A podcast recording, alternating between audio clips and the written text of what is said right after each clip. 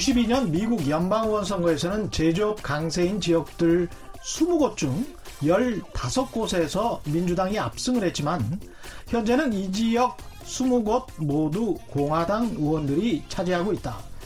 미국 월스트리트 저널의 최근 보도 중 일부입니다. 그럼 92년부터 지금까지 대체 무슨 일이 일어났길래 전통적으로 민주당이 압승을 거뒀던 지역들에서 공화당이 싹쓸이를 해버린 것일까요? 제조업 중심의 이 지역들에서 일어난 일은 공장 노동자들의 일자리 소멸이었습니다. 중국이 WTO에 가입하고 세계 공장으로 우뚝 서자 미국 공장들이 이전하고 미국 공장 노동자들이 일자리를 잃게 되면서 미국 유권자들 사이에서는 중국에 대한 적개심, 보호무역에 대한 열망, 인종주의적 성향이 두드러지게 됩니다. 트럼프 대통령이 왜 자주 노골적으로 보호무역주의와 인종주의적 성향을 드러내는지 알 수 있는 대목이죠. 표가 되기 때문에 그렇습니다. 그렇다면 2008년 금융위기 이후 지속적으로 진행되고 있는 한국 제조업의 쇠락은 앞으로의 선거에 어떤 영향을 미칠까요? 이른바 조국 사태로 사람들 관심은 정치에 가 있습니다만 진짜 정치에 관심이 있다면 한국 경제의 구조적 변화를 봐야 하는 게 아닌가 싶습니다. 빌 클린턴 미국 대통령이 후보 시절 그랬다지요. 문제는 경제야 바보들아. 안녕하십니까 진실탐사 엔터테이너 있는 대로 닦아 최경령입니다. 세상에 이익이 되는 방송 최경령의 경제쇼 출발합니다.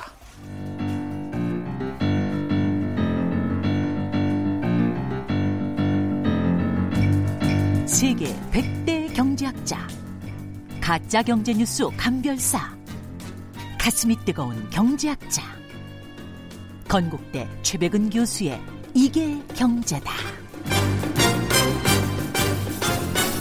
네, 경제 고수만의 탁월한 식경과 통찰력으로 경제 이슈를 분석하는 경제 시선. 이게 경제다. 최백은 건국대학교 경제학과 교수 나오셨습니다. 안녕하세요. 네, 안녕하세요. 예.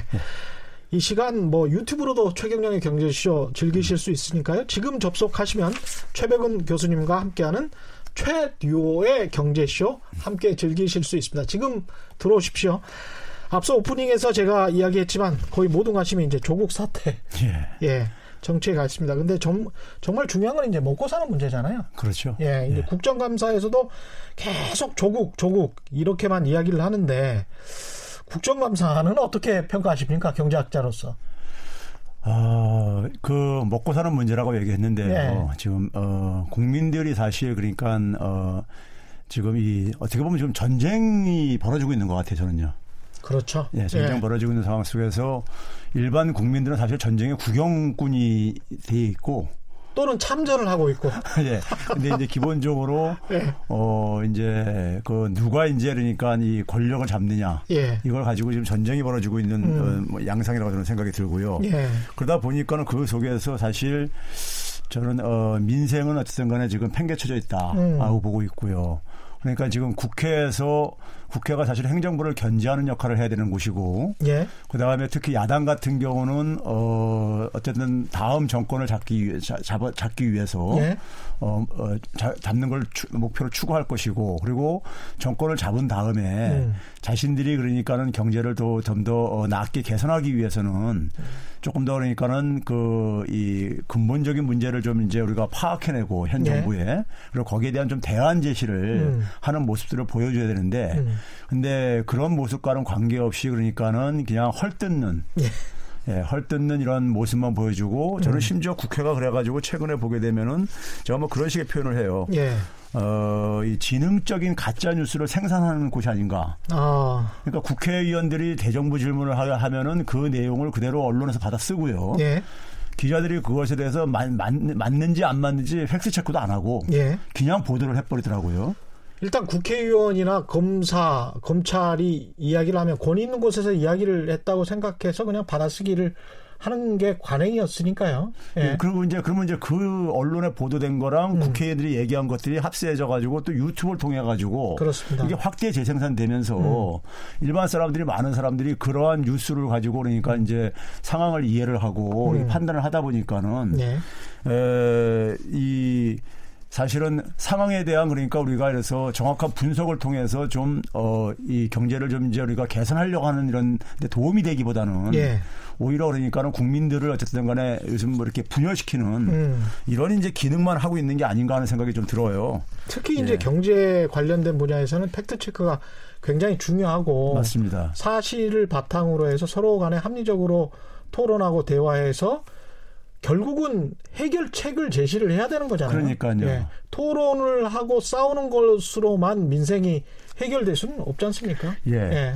그래서 사실 저는 국회든 어쨌든 간에 에, 그 행정부든 간에 좋은 의사가 역할을 해야 되는 거거든요. 음. 그렇죠. 좋은 의사라는 것은 환자에 대한 정확한 그러니까 그 병에 대한 진단이 전제가 돼야 되는 것이고 음. 그리고 그 진단을 전제로 해가지고 처방책까지 이제 그러니까 제시를 해줘야지만이 예. 경제라는 게 별게 아니라 국민들 특히 서민들의 마음을 편안하게 해주는 것이거든요. 음. 근데 사실은 어, 그런 모습은 전혀 지금 저는 보이지 않고 있다는 점에서 음. 국정감사가 사실은 어떻게 보면 제대로 국정감사의 기능을 못 하고 있다는 이런 좀 느낌을 받았습니다.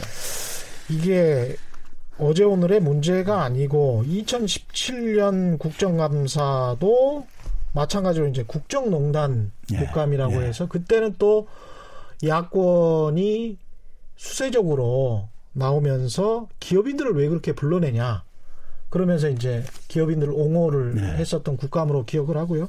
2018년 국감은 유치원 3법 국감이었던 것 같기도 하고 최저임금 국감이었던 것 같기도 하고 네. 그렇습니다. 그러니까 모든 게 다른 법안이나 다른 정책들에 관해서도 토론할 게 굉장히 많을 것 같은데 기억나는 게 그것밖에 없다는 것도 참 맞습니다. 서글퍼요. 예. 사실 문제의 본질과 문제의 본질은 다른 데 있는데 네. 근데 그것이 다 묻혀버리고 음. 그리고 어쨌든 간에 앞에서 표현했듯이 상대를 헐뜯기 위한 하나의 네. 이런 어, 관점에서만 이게 국정 질문이 이루어지고 그러다 보니까는 음. 그러니까 그런 기억분이 남을 수가 없, 밖에 없다고 저는 생각이 듭니다. 예. 이게 올해 경제부처 국감장에서 가장 많이 나오는 이야기는 어떤 건가요? 뭐 이제 소득주 성장 때문에 경제 망했다 한마디로 얘기하면 뭐 이렇게 이제 야당의 평가는 그렇게 이제 예. 정리할 수 있을 것 같고요. 소득 주도 성장 때문에 경제가 망했다. 예. 예. 작년에는 뭐 최저임금 때문에 경제 뭐 망했, 망했다. 뭐 이런 얘기의 연장선에 있는 거죠. 예. 소득주 성장이 어떻게 보면 예. 상징적인 게 최저임금 그렇죠. 인상 이거였었으니까요. 근데 소득 주도 성장이라고 딱히 할 게 이제 최저임금 예. 하고 또 뭐가 있었을까요? 일단 소득 주도 성장 때문에 망했다라고 하는데 예. 소득 주도 성장이 최저임금 말고 그러면 뭐였어요라고 물어보면 잘 저도 잘 기억을 못 해서요. 예. 사실은 그러니까 어 크게 없어요. 없, 어, 없는 게 사실 예. 거기에 이제 보게 되면 이제 예. 아동 수당 좀 이제 그러니까 지급한 거. 예. 그러니까 소득주 성장이라는 것이 가계 그러니까는 좀 이제 저소층의 소득을 좀 가- 개선시켜주고 예. 그게 이제 최저임금과 같은 경우 관- 관련된 거겠죠. 그리고 음. 이제 뭐 가계의 지출 부담을 좀 경감시켜주겠다. 음. 뭐 이런 것들인데 예. 그거 관련된 기억나는 게 일반 국민들이 피부로 더구나 느끼는 것은 예. 최저임금 인상하고 예. 그다음에 이제 뭐 그 이제 최저임금 인상과 연- 연결돼 있는 거지만 그것 때문에 이제 뭐 카드 수수료 뭐 이제 뭐 이나 이런 거 정도 음. 예. 그리고 이제 아동 수당 이제 좀 이제 늘린 거 예. 확대한 거 그리고 이제 기초연금 올해부터 좀 이제 그러니까 진행한 거 올렸죠. 요 정도가 뭐 사실 뭐 거의 다 아닌가 생각이 들어요. 근데 이게 참 뉘앙스라는 게 무서운 것이 소득 주도 성장이라는 추상적인 어떻게 보면 전체 정책을 대표하는 이야기잖아요. 예. 소득 주도 성장 때문에 망했다라고 이야기하는 것과 아동 수당 때문에 망했다.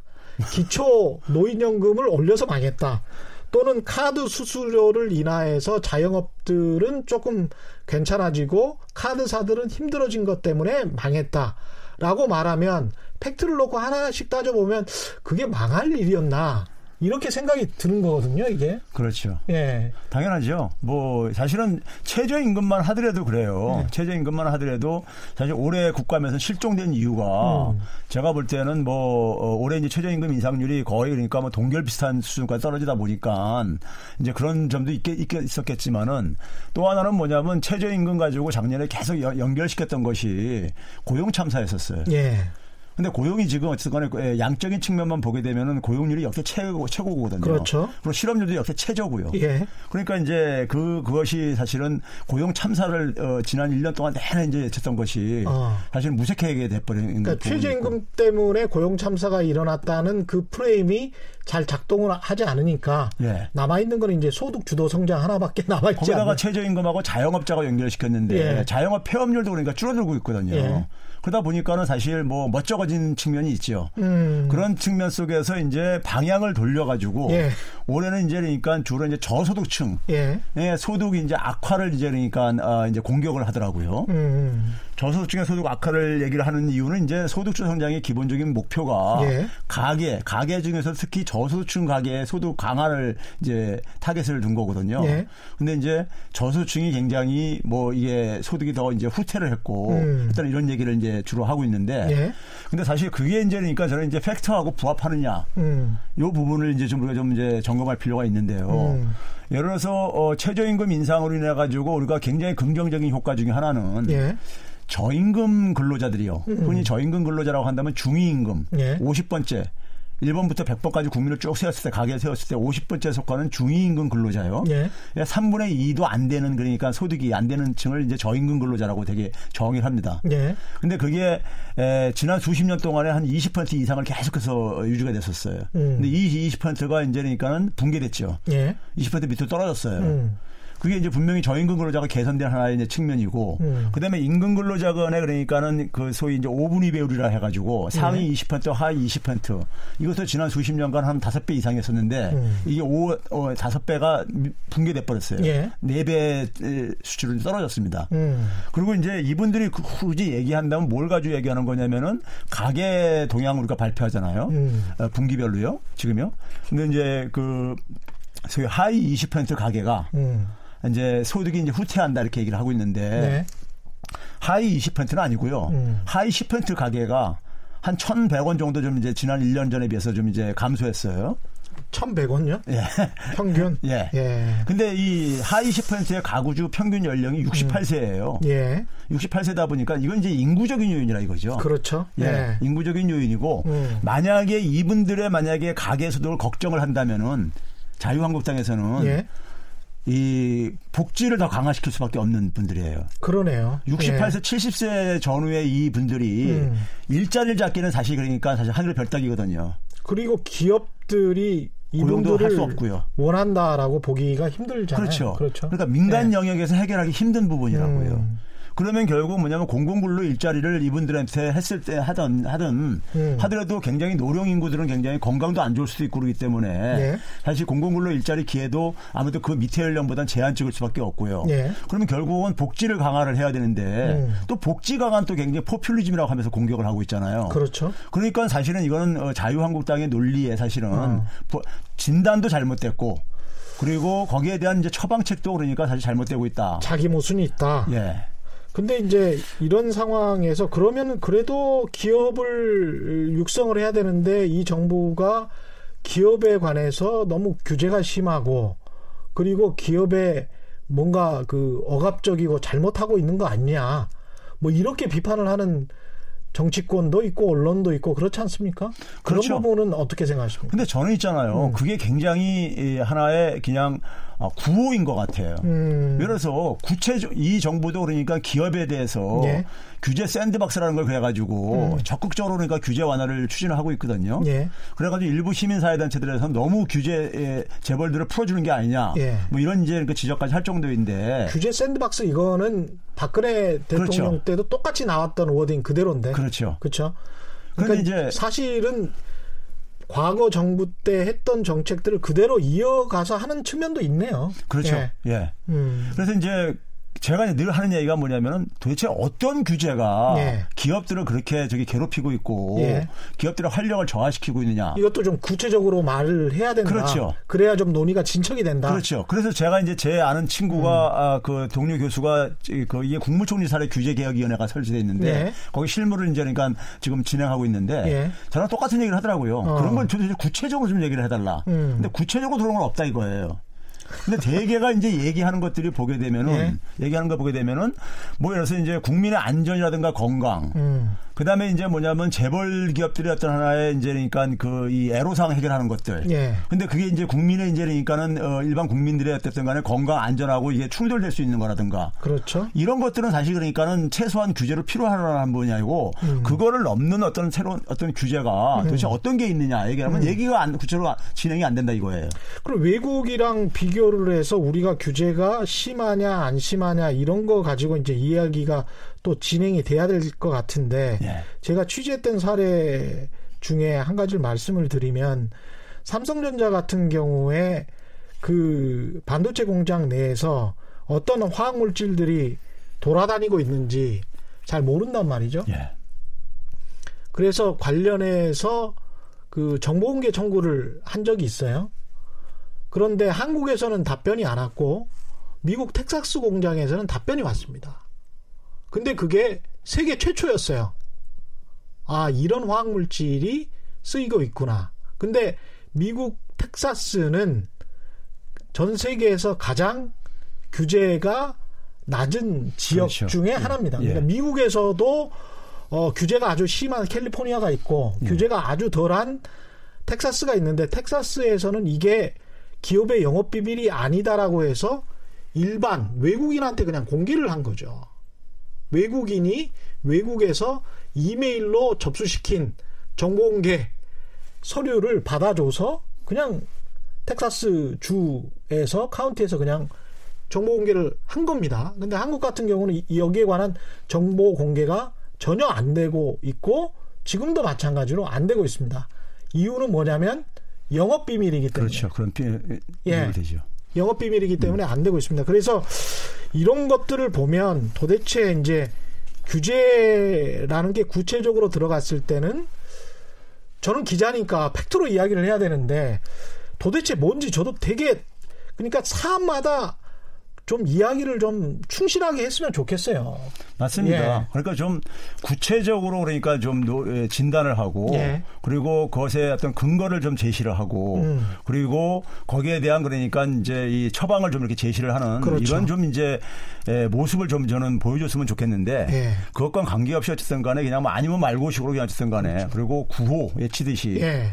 그다음에 이제 규제라는 것도 분류를 해서 보면 대기업에 관한 규제인지 중소기업에 관한 규제인지도 또 문제가 되지 않습니까? 그래서 예. 중소기업에 관한 규제는 좀 완화시키는 방향으로 가서 고용을 그쪽에서 많이 창출하니까 10명 중에 9명이 중소기업 직원들이니까 그러면 그쪽인 건지 대기업인 건지 그것도 명확히 구분이 안 돼요. 언론이나 정치권의 이야기를 보면 이게 대기업 규제라는 건지 중소기업 규제라는 건지 그것도 잘 모르겠어요. 그러면 중소기업 규제라면 저라도 찬성할 것 같아요. 규제 완화에 관해서 어떻게든 중소기업을 육성해야 될 것 같은데 이것도 저것도 아닌 모호한 이야기를 하면서 규제 완화를 하자라고 하니까 그런 부분에서 사회적으로 논의 진척이 잘 안 되는 것 같다. 말씀하신 또 대로 하나가 그 예. 반기업 이런 문제와 관련해서 이번에도 이제 야당의 모 의원이 음. 뭐 이런 얘기했어요. 지난해 기업들의 영업이익이 예. 처음으로 감소세로 전환, 전환했다. 예. 하면서 거기에 대해서 그러면 감소 원인에 대해서 음. 이렇게 에, 적, 좀 이렇게 세세하게 들여다보질 않고 그냥 막연하게 가면서 최저임금 인상에다 갖다 이제 연결을 시켜버려요. 근데 예. 이제 그걸 이제 들여다보면 사실 그 기업의 이제 영업이익 감소 중에서 음. 대기업들이니까는 음. 영업이익이 이제 주로 감소를 많이 차지했어요. 예. 근데 대기업들 같은 경우는 사실 최저임금과 별 관계가 없어요. 상관이 없죠. 예, 관계가 예. 없, 없고 첫째는 없죠. 예. 둘째는 뭐냐면은 들여다 내용을 들여다 보니까는 사실 배당을 굉장히 많이 해가지고 예. 배당을 추진할 때 예. 많이 해가지고 줄어드는 이유예요. 예. 근데 그걸 갖다 이제 최저임금에다 갖다 미치고 최저임금 예. 때문에 기업을 망하게 하고 있다. 이런 식으로 이제 갖다 논리를 연결시키니까 기본적으로 대기업은 최저임금을 받는 노동자가 애당초 없었잖아요. 없죠. 예. 그러니까 최저임금이 인상됐을 때도 음. 그 최저임금 이상을 받는 근로자들도 그 근처에 있는 임금 근로자가 되게 영향을 받고요. 이론적으로 보게 되면은 음. 예. 그하고 좀 거리가 먼 이제니까는 임금 수준이 높은 경우들은 거의 영향을 안 받아요. 그렇죠. 예, 그게 이제 이론적으로도 검증되고 그런 건데, 음. 근데 그러니까 사실 확인을 좀 하면서 해야 되는데, 음. 그러니까 이제 그런 어떤 특정 수출 자기 입맛에 맞는 특정 수출만 딱 선택을 한 다음에 그걸 이제 그러니까는 정부를 공격하기 위한 프레임에다 딱 연결시켜가지고 근데 자세히 보면 입맛에도 안 맞아요. 이게 딱 떨어 떨어지지도 않아. 아니 대기업 영업이익 하락하는 것과 이게 세계 경제 요인이 훨씬 더 강하게 그렇죠. 누가 봐도 그런 거 아닙니까 이거는? 근데 이제 일반 국민들이 모르는 분들 입장 속에서는 예. 그걸 하게 되면 언론에서 그대로 이제 그것도 이제 대문짝만 써내, 써대요. 써대면 이제 그러니까는 이 정부가 기본적으로 기업을 굉장히 그러니까 못 살게 굴고 있다. 예. 근데 이런 이미지를 만드는 거죠. 그렇죠.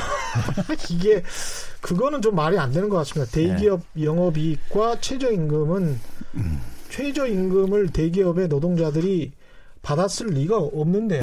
예. 그렇죠. 아, 우리나라 중위 평균 소득이 아마 1인이 한 280만 원, 300만 원 약간 미치고 대기업은 그것보다 훨씬 더 높은 지금 초봉이 5천만 원 정도인 대기업들도 많기 때문에 전혀 말이 안 되는 그런 주장이라고 생각을 하고요. 베네수엘라하고 우리나라 경제를 비교하는 사람들도 있는 것 같네요.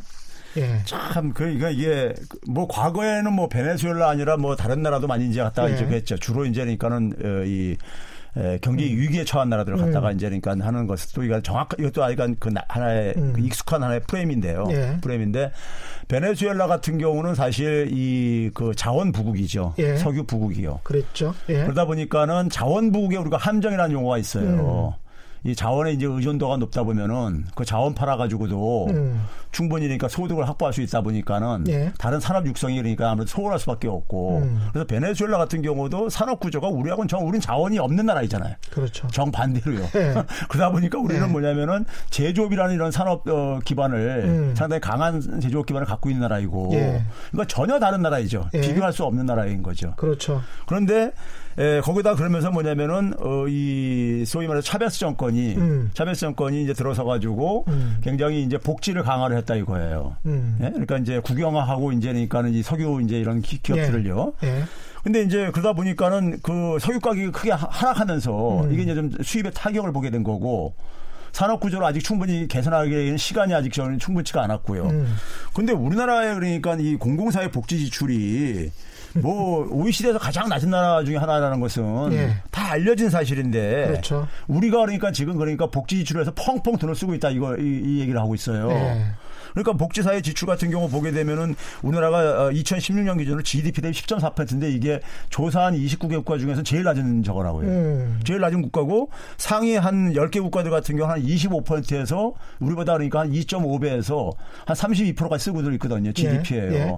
근데 이런 현실은 예면을 하고서는 음. 그냥 그러니까는 어, 정부가 내년에 이제 그러니까 어, 예산 지출을 9.3% 이제 증액을 하고 있잖아요. 예. 그거 가지고 이게 그러니까 저기 저 지금 베네수엘라 로 지금 나라를 지금 몰아가고 있다.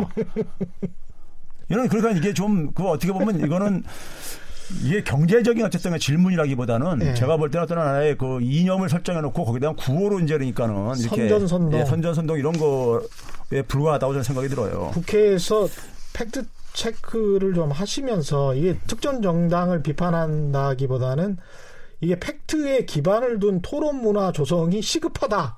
특히 경제 분야에서는 그런 생각이 많이 듭니다. 예, 네. 그러니까 어 국회의원들은 저는 국민을 대신해 가지고 일을 하는 건데 예. 제가 그래서 좀 답답한 게 경제 관료들이 굉장히 이게 왜 거기에 대해서 음. 팩트를 왜 그러니까 이제 적극적으로 답변을 하지 않는가 음. 그래서 좀 구해봤어요. 예. 근데 뭐 크게 두 가지일 것 같아요. 하나는 보게 되면 이제 그러니까는 어 괜히 저기 저 일일이 답변을 저 틀린 걸 지적했다가 예. 심기 거슬려 가지고 예. 더 들려 벗길까봐 그러는가 공무원들이 예.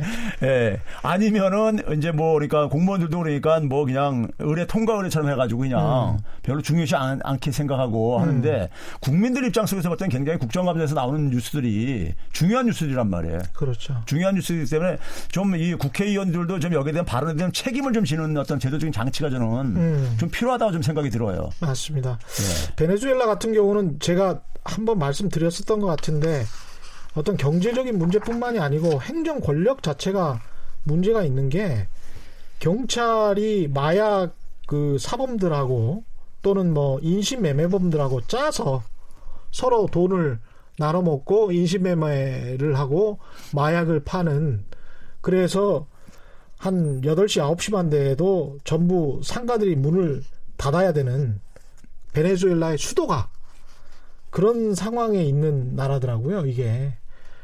그런 나라와 한국처럼 세계에서 가장 안전한 나라 중에 하나인데 그런 예전에 유로존 얘기 터졌을 때요. 예. 그리스하고도 비교했었잖아요. 예, 그랬었죠. 예. 예. 그래서 뭐 조중동 보수 언론들에서 예. 어 그리스 그 유로존 위기를 겪은 나라들을 피그스라고 이렇게 이제 맞습니다. 당시 표현하면서 그러니까 이제 배부른 돼지들이다 해가지고 방만하게 재정을 경영해가지고 거기도 펑펑 써서 망했다. 예, 이렇게 예. 얘기했잖아요. 음. 그리스도 이제 베네수엘라하고 좀 비슷한 게그 예. 관광 운송 운송업에 많은 의존도가 굉장히 높은 나라예요. 예. 경제적으로요. 예. 그리고 거기도 마찬가지로 부패가 좀 많이 좀 심한 나라이고요. 예. 그러니까 우리가 오히려 보게 되면은 그런 나라하고 우리가 산업 구조는 완전 차이가 있고 음. 오히려 반면 교사를 삼으려면은 부정부패로 오히려 더 그러니까 맞습니다. 척결해야 예. 되는 이런 예, 기준으로 삼아야 되는 것이죠. 음. 그리고 어 유로존 위기 같은 경우 는 사실 그러니까는 방만한 재정 때문에 위기가 생긴 게 아니라 경상수지 적자 때문에 생겼던 맞습니다. 것이었어요. 예, 예. 근데 그걸 완전히 그러니까는 에, 사실을 호도하고 예. 결과만 놓고서 일반 국민들이 경제에 대한 정보가 부족하다는 걸 이용을 해가지고 갖다 그냥 덮어 씌우는 거죠. 그러니까 본질적으로는 그리스하고 독일하고 경쟁력 차이가 그렇게 많이 나는데 예. 유로라는 단일 통화로 묶어놓으니까 그렇죠. 따라갈 수가 없는 거예요. 그리스 네. 상품을 팔 수가 없는 거야. 그럼 도- 똑같은 돈이면 독일 상품 사지 누가 그리스 상품을 사겠어요. 상식적으로 생각을 해보면. 근데 단일 통화로 묶어놨다는 이 자기 보수 때문에 그리스 같은 이 뒤처진 나라들은 도저히 독일의 경쟁력을 따라갈 수 없으니까 독일만 독일 제품만 막 잘 팔렸었던 맞습니다. 거죠. 예. 이게 유로존의 핵심적인 모순인 거거든요. 이 구조적 모순을 그리스도 어떻게 해볼 수가 없었던 거죠. 예상과 관련해서는 어떻습니까? 국회에서 논의되는 게. 지금 예산도 그러니까 아직 본격적인 심사는 안 하고 있는데요. 이제 9.3% 이제 증액하기로 했잖아요. 음. 예. 근데 이거는 이제 그러니까 기본적으로 확장 재정을 좀 이제 재정 확장 정책을 포퓰리즘으로 이제 이것도 접근을 해요. 음. 예. 그걸 접근을 하고 있는데 에, 이 9.3%에서 특히 이제 보건복지 분야가 음. 굉장히 이제 그러니까 이 아까 앞에서도 얘기했듯이 퍼주기식 복지를 하고 있다 이렇게 얘기를 하고 있거든요. 예. 그런데 우리 지금 어 예를 들어서 1년에 60세 이상이 56만 명씩 증가하고 있습니다. 예. 8월 달 기준으로요. 예. 근데 이 우리나라 노인 빈곤율이 지난해 음. 기준으로 한 40 한 7% 돼야져요. 어, 47%? 예, 노인 예. 빈곤율이요.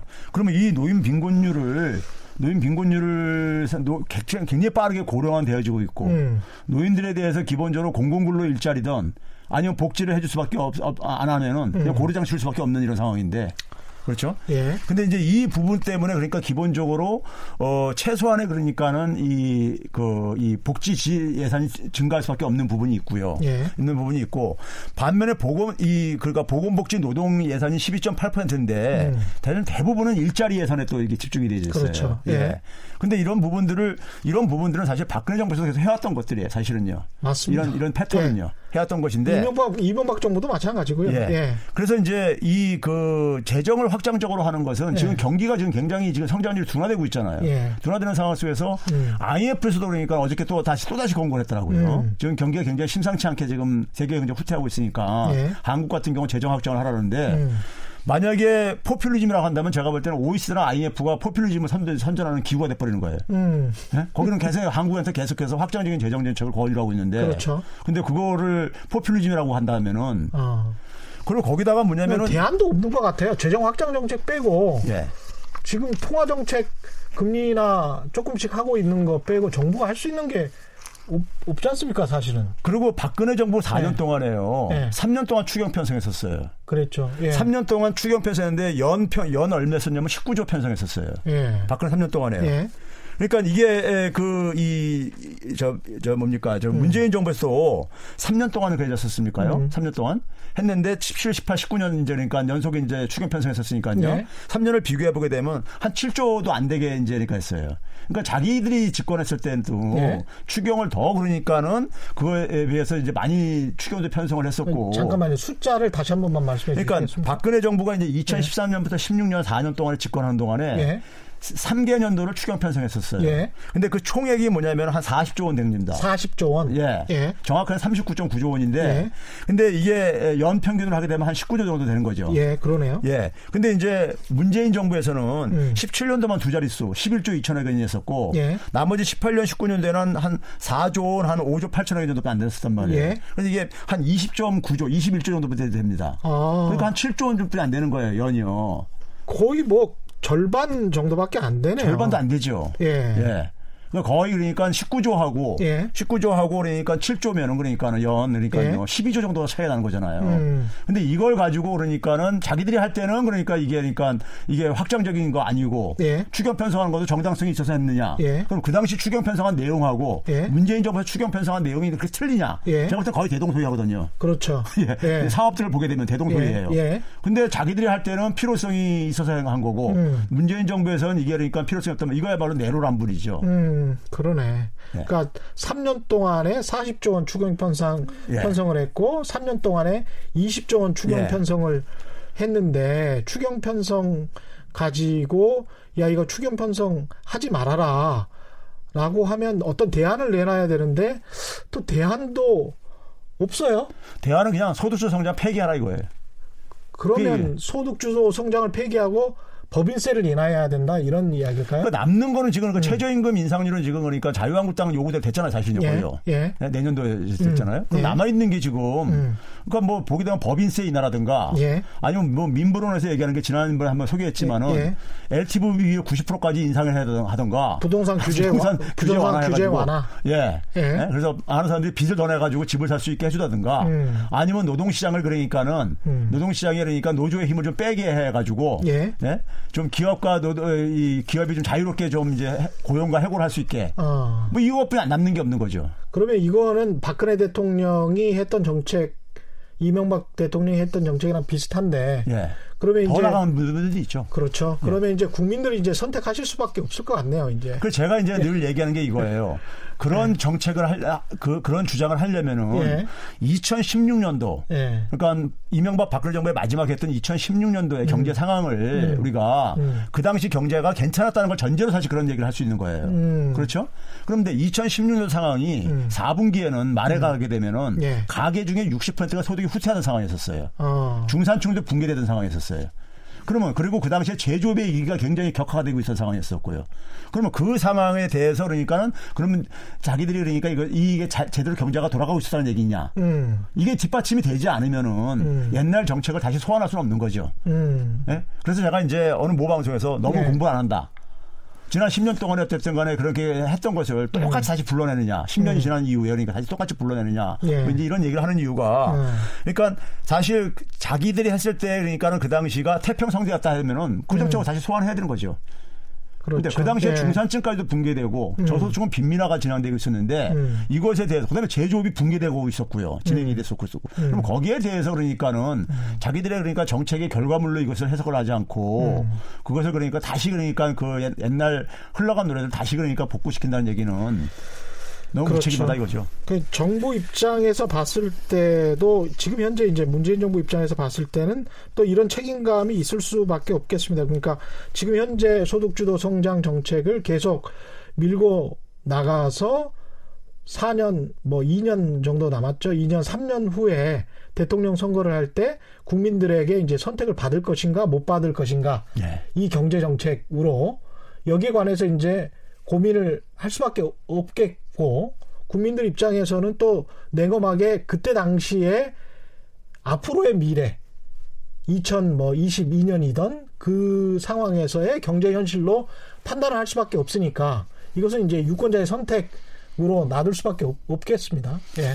그럴 것 같습니다. 음. 그래서 사실 지금 보게 되면 정책이 사실 그 문재인 정부에서 사실 그러니까 개혁이 굉장히 강도가 약, 약해지고 예. 후퇴하는 이런 모습들이 굉장히 많이 보이고 있거든요. 음. 내년도 사업을 보게 되면은 음. 사실 뭐 전부 다 기업들 그러니까 이 저기 저 지원해주기 위한 사업들이 굉장히 많고 예. 기껏해야 이제 그러니까는 지금 고령화가 빨리 진행되고 있다 보니까 음. 공공근로 일자리 사업 정도 음. 그리고 이제 소위 기초연금 좀 증액한 것에 대한 이런 이런 부분 예. 정도를 빼게 되면 저는 큰 차이가 없다고 봐요 사실은요. 박근혜 정부와 예. 그래서 노동 단체들이나 일부 이제 진보 단체들 특히 이제 경실련도 그렇고 민주노총 쪽에서도 그렇고 지금 정부에 관해서 굉장히 비판적인 목소리를 내는 사람들도 많죠. 맞습니다. 예, 예. 전혀 진보적이지 않다. 좀 예. 그렇죠. 우파 정부인 것 같다.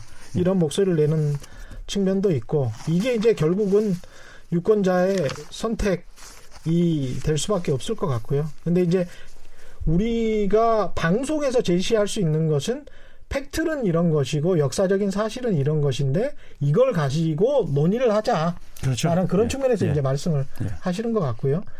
디플레이션과 관련해서는 계속 이제 경제학자들도 약간 우려하는 분들도 있고 한국은행 국감장에서 국감장에서도 이런 이야기가 맞습니다. 나왔었는데 이주열 한국은행 총재의 답변은 음, 비슷했습니다. 디플레이션 가능성은 적다. 어떻게 보시는지요?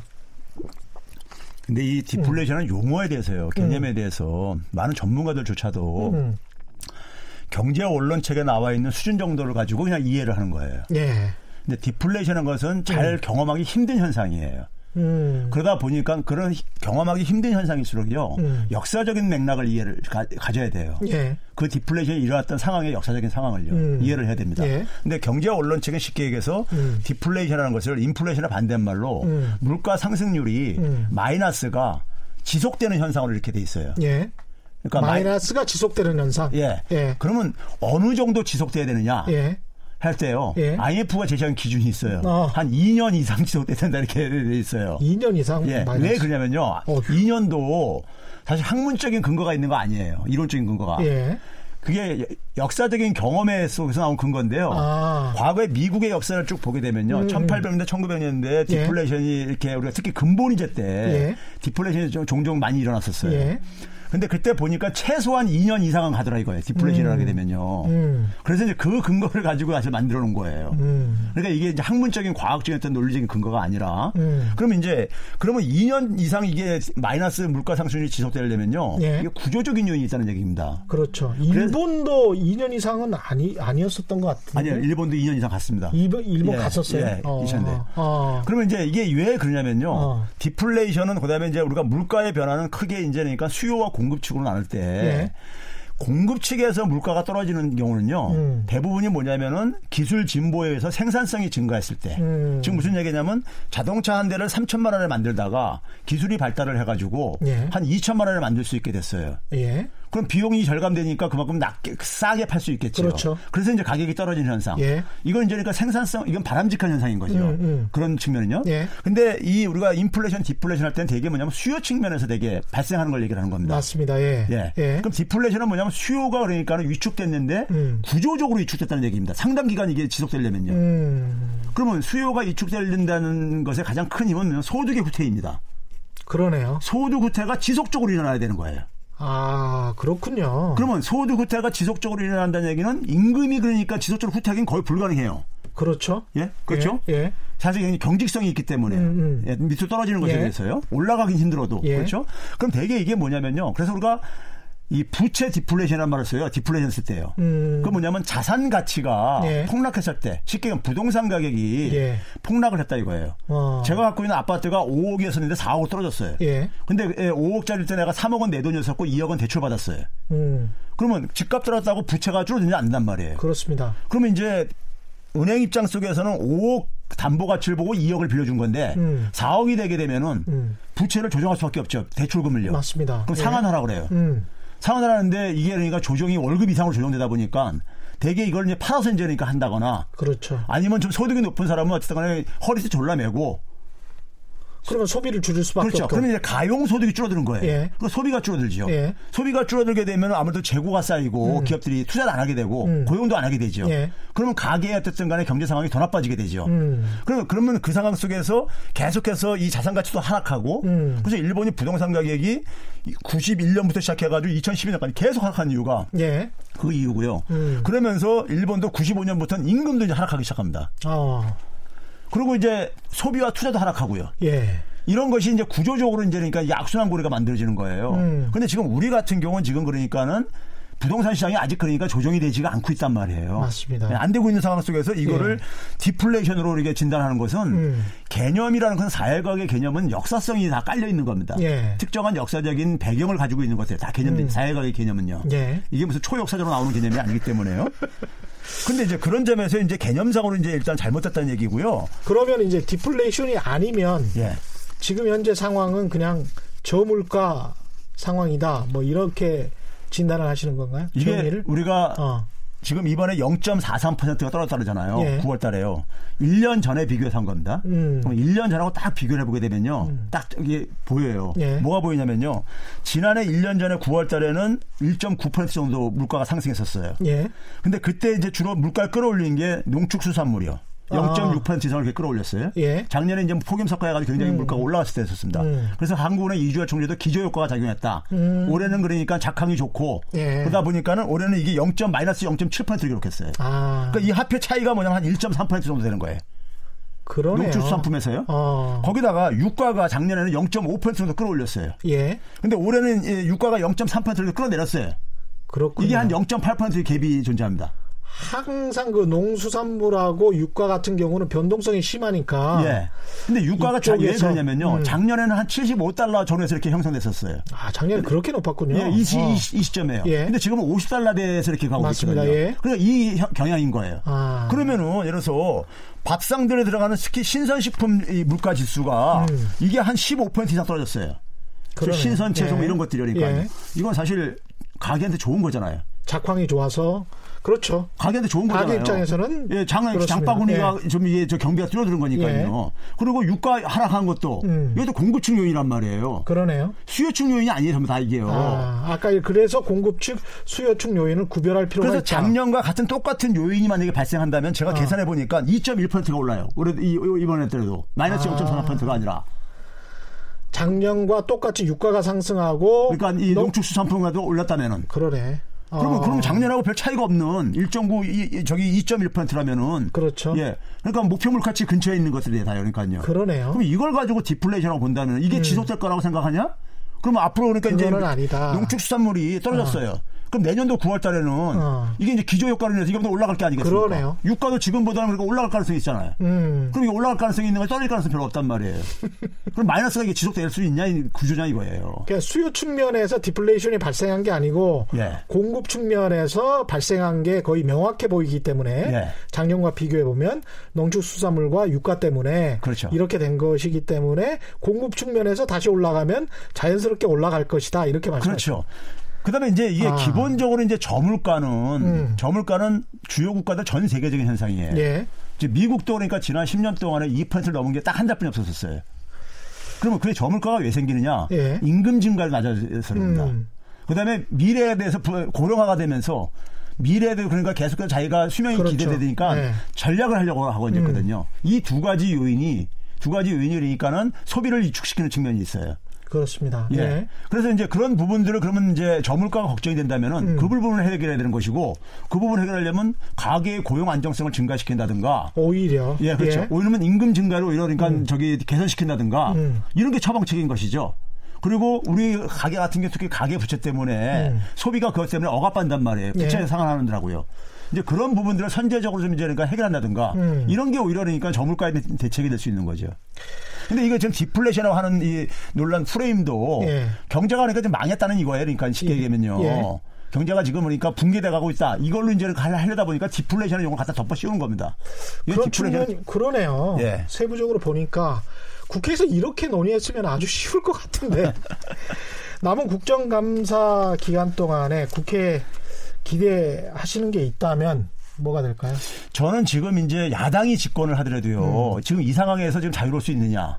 자기들이 그렇죠. 얘기하는 지금 이 경제가 그들 표현에 의하면 경제가 폭망했는데 그 네? 폭망한 경제를 일으키기도 힘들잖아요. 그러니까 이걸 법인세 예. 인하한다고 해서 예. 그럼 뭐 그러니까 박근혜 정부 때도 규제 완화한다 했는데 네. 그 당시도 뭐 규제 완화한다 는데 불구하고 별로 규제가 별로 저기 저 계속 게 크게 없었거든요. 법인세 인하하면 또 세수가 줄어들기 때문에 그러니까요. 정부 입장에서는 또 그것도 돈- 쉽지 않은 선택입니다. 아, 돈을 그러면 쓸 때는 많아지는데 예. 돈쓸 수 없는 이런 게 이제 그러잖아요. 결국 예. 재정 자체 증가할 수밖에 없죠. 자기들이 예. 얘기하는 재정 건전성도 지키기 힘들어지죠. 음. 그러면 지금 이 상태 속에서는 저는 늘 얘기했듯이 제조업 위기인데 예. 여기에 대한 그러니까 우리가 예를 들어서 좀 건설적인 대안을 제조. 예 그리고 지금 이제 고령화가 빠르게 진행되면서 예. 저임금 이 저소층이 지금 예, 사실 걱정이 된다면은 예. 그분들에 대해서 어떻게 그러니까 이것을 좀 지원해 주실 것인가. 음. 어? 거기서 구체적인 좀 대안을 제시하면은 음. 국민들이 볼 때도 좀 이제 믿음직스러운 야당이 되지 않을까. 알겠습니다.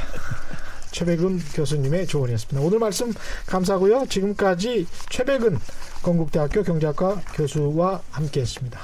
최경령의 경제쇼 오늘 준비한 내용 여기까지였고요. 다음 주 아니죠. 이번 주 이번 주 토요일 오전에 최경련의 경제 플러스 있습니다. 기대해 주시고 주말 잘 보내시기 바랍니다. 저는 KBS 최경련 기자였고요. 지금까지 세상에 이익이 되는 방송 최경련의 경제쇼였습니다. 고맙습니다. Thank you.